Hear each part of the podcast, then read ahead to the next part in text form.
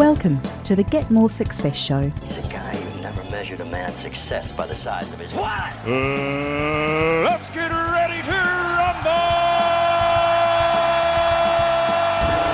It's showtime. Showtime. Showtime. It's showtime. Showtime!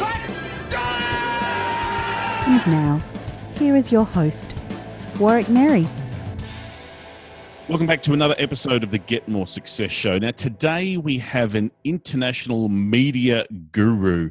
Uh, and I say that because he is a media coach for many people around the world and a previous BBC uh, announcer and still does a little bit of radio work. Please welcome to the show, Alan Stevens. Hey, Warwick, good to be here. Thank you so much for joining us. Now, as I ask all of my guests as we very as we start, how do you define success? I think success. Well, a lot of it is to do with being happy. I think. I think if you're if you're happy and you've got happy people around you, I think that's a, a large measure of success. I think it's I think it's being comfortable, uh, not having to worry about uh, financial things or or any other form of stress. But to me, and certainly as far as my family is concerned, as far as my my daughter's concerned, I think being happy uh, is the, is the greatest measure that uh, that I could I could have of success. So if I'm happy, I'm successful, and vice versa. Fantastic. Now, is it true that your daughter's living in Australia at the moment? Is that right? She was. She's just come back. Actually, she's been in um, at La Trobe University, Melbourne, for six months. Right. Uh, doing a, uh, she's doing a film degree, and she spent the the semester, the um, the, the second half of the year in in Melbourne. Trying had a, a, wonderful time. Absolutely loved it. a bit of warm weather. Oh yeah. so, so tell me about some of the successes that you've had in your business. Like you're you're on the BBC, you were um, Mhm. reporting all over the place. You've met some dignitaries. Tell me a little bit about how. What are some of the success that you've achieved in your business that's made you happy, uh, Mhm. and how have you been able to achieve that?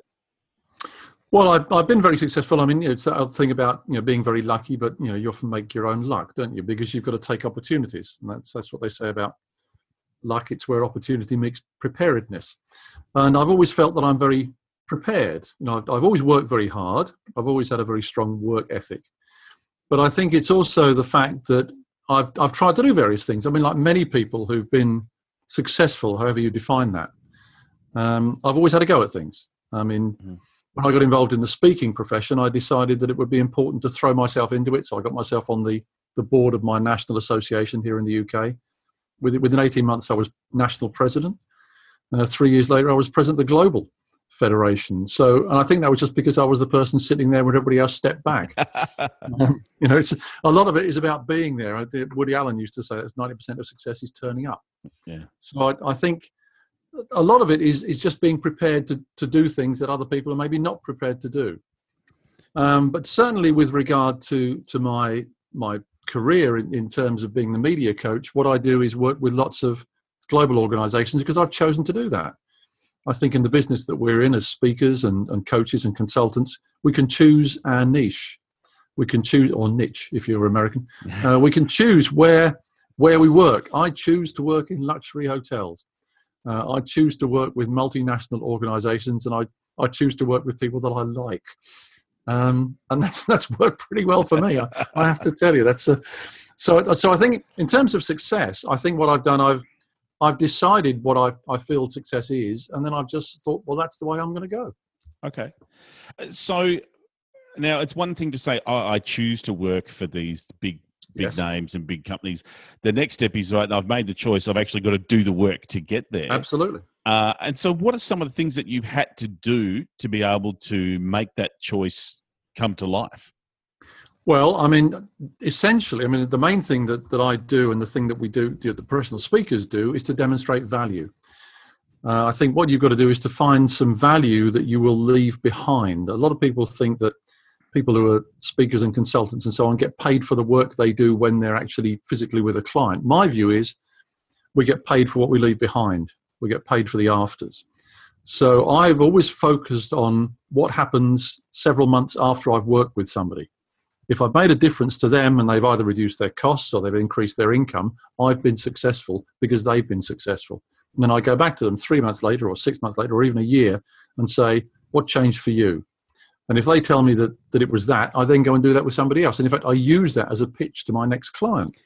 I So say when do I you- work with this. Sorry, go, go ahead. So do you uh, do you have measures for that in terms of do you set up an Yep. expectation with the client in terms of righto what are your current statistics on sales or media exposure or whatever it is that Mhm. you're working them on and then go back and measure that afterwards? I do. I do. We and you know, I, I always look at the metrics, and sometimes, in terms of things like like PR and, and media coverage, it's quite hard to do. Um, it's quite hard to put a figure on that, and it's sometimes hard to measure. There are measures you can use, but in terms of reputation, which is my main area, you know, focusing on building and protecting reputations, there are metrics you can use. You can look at uh, you can look at brand awareness. Uh, you can look at how people perceive your brand.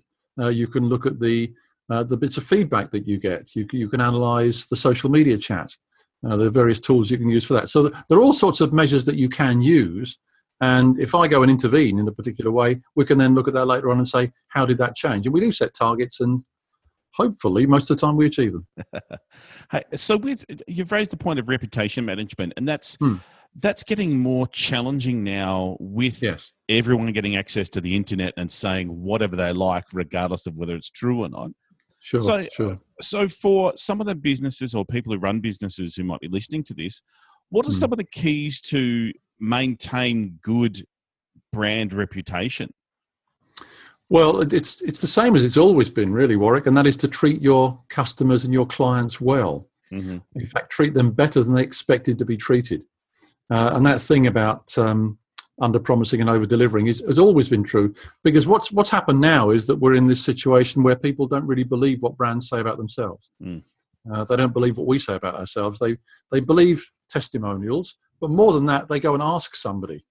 Uh, they ask their friends. It's much easier to do now that we've got the internet. And if, I mean, Google have, have produced a wonderful book called ZMOT, Z-M-O-T, which is all about what they call the zero moment of truth. Mhm. The first time people make a decision to use a service, to buy a product, is when they talk to their friends online. Uh, when they get on WhatsApp or they, they get on Facebook or, or something and they say, I need to buy something, what's, what's a good thing to buy? So for companies, what they've got to do is to get advocates. They've got to get people advocating their products and advocating their services. So, what happens when something goes wrong? Like, it seems to be more and more now that, and it might be something minor, it might be something major. In Australia, we've had an Hmm. issue recently with one of the beer companies having Yes. some poor advertising happening, and they've been aligned Hmm. with something which they may not have needed to do. So, Yeah. how do you recover from bad feedback? That's that's a good one. And I mean, I, I always say to people, firstly, come out with your hands up. yeah, the first thing is you've got to come out and say, "Oops, we made a mistake. We got this wrong. We are sorry. Here's what we're going to do to fix it. We're going to fix it quickly. We're going to make sure that anyone who's been affected doesn't suffer. We're going to overcompensate people who feel that they lost out. You've got to do that very quickly. The key to this is speed, and the key to it is taking responsibility. And the thing that always kills people, whether they're politicians or beer companies or anybody else, is not fixing it quickly, trying to cover it up, and then it gradually filters out what actually went wrong. Right. Um, and that's that's always the point at which things break down, and where people have to resign and, and companies fail. So my advice is, if you if you make a mistake, which we all do from time to time, come out with your hands up, admit your error, apologize, and fix it.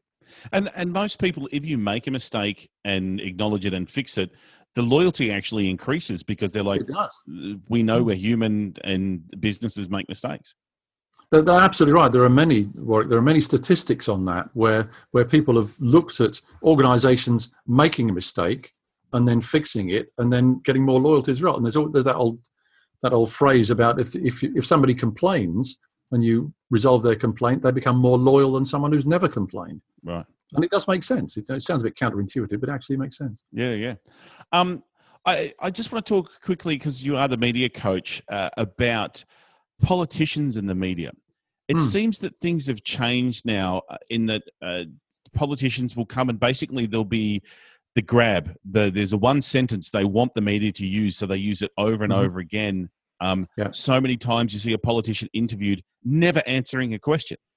Mhm. So, from a a business owner, if we get a, a media opportunity, where's the balance between pushing our own agenda and actually being a real person and answering the questions that are being asked of us? Well, I always say to my clients that a, a media interview is an opportunity for you to deliver a message.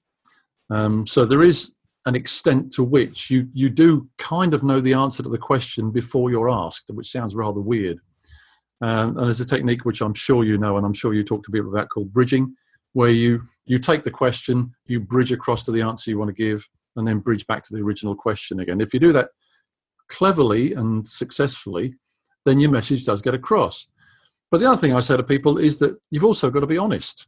You don't have to tell everybody everything you know, but you've got to be honest. People have, have got have lost a lot of faith in authority. They've lost faith in politicians. They've lost faith in the media, unfortunately. And I, I find that quite upsetting because I've been in the media 40 years and I was a local politician as well for 10 years. And, you know, so I, have I've got a reputation issue myself to overcome. Um, but I think if, if we're if we're honest and if we're clear, and particularly clarity is very, very important about using simple words and simple terms and putting things in context, in, in, in the context of the audience. And that's, you know, so you're, you're on stage a lot, so you, you, you understand this perfectly that you've got to put things in phrases the audience, the audience would use and understand. You've got to get inside their heads. And the same applies to broadcast media as it, as it does to, to when we're on stage. So, uh, with this communication, I've heard it said uh, many times. You've got to make it easy for the to, for the listener to understand and use simple mm. words. At what stage are we? Do we challenge our audience as well? Because I've always been a fan of the show The West Wing, and I love the way Jed Bartlet came oh, across as a very smart yeah. and intellectual kind of guy. And yeah. I see that a lot of people sort of it feels like they're dumbing down a message versus going, mm. I can say it simply, but still have a level of intellect, or it's okay to actually have an extensive mm. vocabulary. So, how do we project that the complexity of an individual or a business or show our smartness without dumbing down too much? Well, I, I think, in fact, I'm sure you can explain complex concepts in simple language. And the, the, the, the, the datum, the baseline that I always advise my clients is use the language of a 12 year old. And the first time they hear that, they think, well, that's a little bit simple, isn't it? You know, that's talking down to people. But actually, it isn't. 12 um, year olds these days are very articulate. Mm-hmm. They, they speak extremely well, but you don't have to use complicated phrases. You can introduce you know, some, some reasonable vocabulary. 12 year olds, you know, 12 year old reading age is, is pretty good. But provided you, you stick to that level, you should be able to explain the concept. And I would say to people, you need to rehearse explaining what your ideas are in that kind of 12 year old language. Uh, it does work. Um, I mean, if you look at tabloid newspapers, they use seven year old language. Mm. So, for goodness sake, you know, you, you, and they can get away with explaining a fair amount. but, uh, but the broadsheets and, and, and websites, they use 12 year old language. So, we use it all the time. Right. It's interesting you talk about rehearsal. So, as a mm-hmm. media coach and a speaker coach, and, and I know you've written books on it as well, mm-hmm. how important is rehearsal to getting your message across? There's some people who think, oh, I can wing it and they yeah. look like I know what I'm talking about, it's fine. Yeah. And then there's others who look so rehearsed that it's like I've got every second down, you know, I know exactly. So, how important is rehearsal, and is there such a thing as over rehearsal? Yeah, I'm glad you asked that question, Warwick. There is such a thing as over rehearsal. Um, if you over rehearse, you, you start to sound robotic, uh, as though you don't, you don't mean what you say. And I, I always say to people that you need to rehearse several times, three or four times maybe, is, is about right. So don't have the exact words that you're going to say. Know what you're going to say, but don't know the exact words that you're mm-hmm. going to use when you say it. So it's more about it being absolutely clear what message you want to deliver and how you want to say that, if you learn your words like an actor, you become an actor. You know, and we're not actors. Politicians shouldn't be actors. Speakers shouldn't be actors. Communicators should not be actors. So sometimes you will need to learn phrases. For example, when we open or close a speech, when you open or close an event, I know you do a terrific amount of MC work. You're a brilliant MC. You, you probably have some phrases that you use that you've rehearsed because they're going to work. Yes.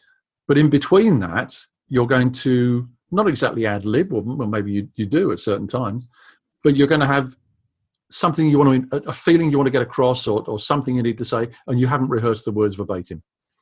Uh, so I think there's it's a balance, obviously, but I would say you rehearse enough so that you know you're going to be able to deliver the right message, but not so much that you deliver it in exactly the same words every time. Right. So, as a speaker yourself, what's been some of the the big successes that you've done? I was speaking to uh, in a previous interview with a guy who spoke Mm. to an audience of ten thousand people. Uh, Lisa McGinnis Smith spoke to thirty five thousand people. Do you Mm. count success in terms of the number of people that you're speaking to, or is it more the impact that you're having? How do you how do you measure that as a speaker for yourself? No, I, no, I don't measure. I, I, yeah, honestly, it's a yeah. Speakers when they get together, they often compare audience size. it's one of the things that, and it's not only men that do that. We all do that. We all Yeah. do. How big was your audience? Yeah. Um, no, I don't do that. I, I'm I'm more interested in in the effect that I'm going to have. Um, and what I what I really enjoy is when I get called back. So I, I think I've done a successful gig if I've worked with a client and then say, you know, we enjoyed that so much, we want some more of that, or we'd like to explore that in more detail, or we'd like you to come and talk about a slightly tangential topic Right. and I, if I'm working with a, I do work with several multinational organisations, and that that's what I what I I'm very proud of doing. That they call me back every year to come and do some more stuff with them, and I, and then what's really successful is you start using the the inclusive language. You start talking about we rather than you Yeah. when you're with them, and when, when you're on stage or when you're in a meeting with them. And I think that that for me is a measure of, of very very strong success. Right. So you've had a, you've had a varied career doing Mm. many different things. What Yep. are some of the things that you wish you'd known earlier to help you achieve that success that you're after? Great question. Um, and I'll answer it in the way that many, many people do in the communications world, and that is I should have specialized a lot earlier. Should- you know, we all, we all do, there's always the knowing smile when you say that to people. Um, specialization doesn't mean you don't on- you only ever do one thing and nothing else. What it means is you know what you're best at. And I think if I'd have if I'd have sat down and thought, well, this is what I know, and this is the other thing, of course, this is what people will pay for, then that's really important. I'm fortunate I've never been in the position of thinking I've got this wonderful message to share. I wonder if people will pay for it. I've I've always focused on the value. Um, so I've always thought this this is what people value, and this is the bit of it that I enjoy doing. That's the sweet spot. Right. Um, other people approach it from different directions. So I, I wish I'd known that I should have specialised earlier. I'd also wish I'd known to get help earlier in terms of employing people. You know, I've now I've now got some staff, not a huge staff, but you know, various assistants that help me do things that that do my accountancy and my invoicing and uh, do my diary management and all those sorts of things that I frankly can't be bothered to do and I'm not very good at. and you know, when you when you start out, a lot of us become solo professionals to begin with, and it's actually pretty hard work and it's counterproductive. Yeah. I should have invested earlier in, in getting a team around me. Right. So what does the future hold for Alan Stevens, media coach? Hmm, good question. Uh, I'm writing my next book, which I believe is my ninth, if I may say that. How many books? Fantastic. It's the, not the how. How big is your audience? How many books have you How many books have you got? It's that discussion. Um, so I'm, I'm writing a book now on, on reputation management, which I should have done a while ago, and I was actually asked by a publisher to write that. So it's called Avoiding the Pins: uh, How Not to Burst Your Reputation Balloon. Fantastic. because because it's all, it's all about the fact that your reputation can grow, but one thing can can completely destroy it if you're not Yeah. very careful. So it's it's how, how do you avoid that, and if you can't avoid it, how do you repair it? How do you fix it as quickly as possible? So I'm very focused on that, and what I'm doing at the moment is I'm interviewing people around the world, um, collecting material and case studies that I'm using to create the book, and I'm I, I'm not doing it quickly. I've been on it for a year. It'll be another year at least interviewing people Mhm. because I wanted to be a very thorough review. So, so I'm focused on that. Um, I'm also do, I, I do a lot of volunteering stuff. I'm very fortunate that here in in London, where I live, there's lots of stuff you can do. I've just uh, volunteered in our old Olympic Park. Um, so I, I work in the park from time to time, sort of as a customer service person. It's really quite nice to go and serve the public uh, and find out what they want. Uh, I get involved in photography, and I, I also help out some musicians as well. Okay. Um, I've got a web radio show, just just like your your show. I've got a, a show myself. In fact, I interviewed somebody earlier on today for that, a musician, Right. and I get involved in that sort of thing. So basically, I'm kind of pleasing myself a bit more than I used to. Yeah, yeah, great, great. And so you said before that you have um, uh, a few people who work in your business. Are they Yes. full-time employees? Are they subcontractors? Are they virtual assistants? How do you how do you have that set up? Uh, one the one is a virtual assistant. Uh, I don't have any full time staff because um, I, don't, I don't actually need somebody full time. So I've I've got an accountant. Uh, I've got three camera crew, that I use on a freelance basis, uh, a virtual uh, two virtual assistants, um, and also some associates who help me out from time to time if Okay. if I need an, an assistant on a, on a particular gig. Um, so it's probably four, five, six, about six people Okay. that I work with most time. Some of them I'm talking to every day. My virtual assistants I talk to every day. Yep, yep. Um, but they they work on a freelance basis, and they are in, they're incredibly good, and they save me a lot of time and stress. They're wonderful.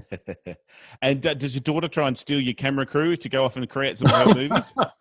well, she hasn't done so far, but uh, you know she has kind of just kind of hinted that she might want to get involved at some point. I don't think she's going to take over the family business just yet. Oh, fair enough. Alan, thank you so much for your time today. If people want to get in touch with you and find out and maybe get some help with their reputation management or find out more about your services, what's the best way to get in touch with you? I'm very easy to find. My website is mediacoach.co.uk. And if you look up Media Coach just about anywhere on the web, on Twitter, Facebook, LinkedIn, or anywhere else, you will find me. Fantastic. Alan, thank you so much for your time. Absolute pleasure. Thanks for joining us for another episode of the Get More Success Show. I look forward to your company next time. Thanks for listening to the Get More Success Show with Warwick Merry. Continue the conversation with other successful people over at getmoresuccess.com. That's where you'll find all the show notes as well as a link to our Facebook group that we'd love for you to join. GetMoreSuccess.com is also where you'll find all the information you need to connect with me, your host, Warwick Merry. Thanks for listening, and we hope you can get more success.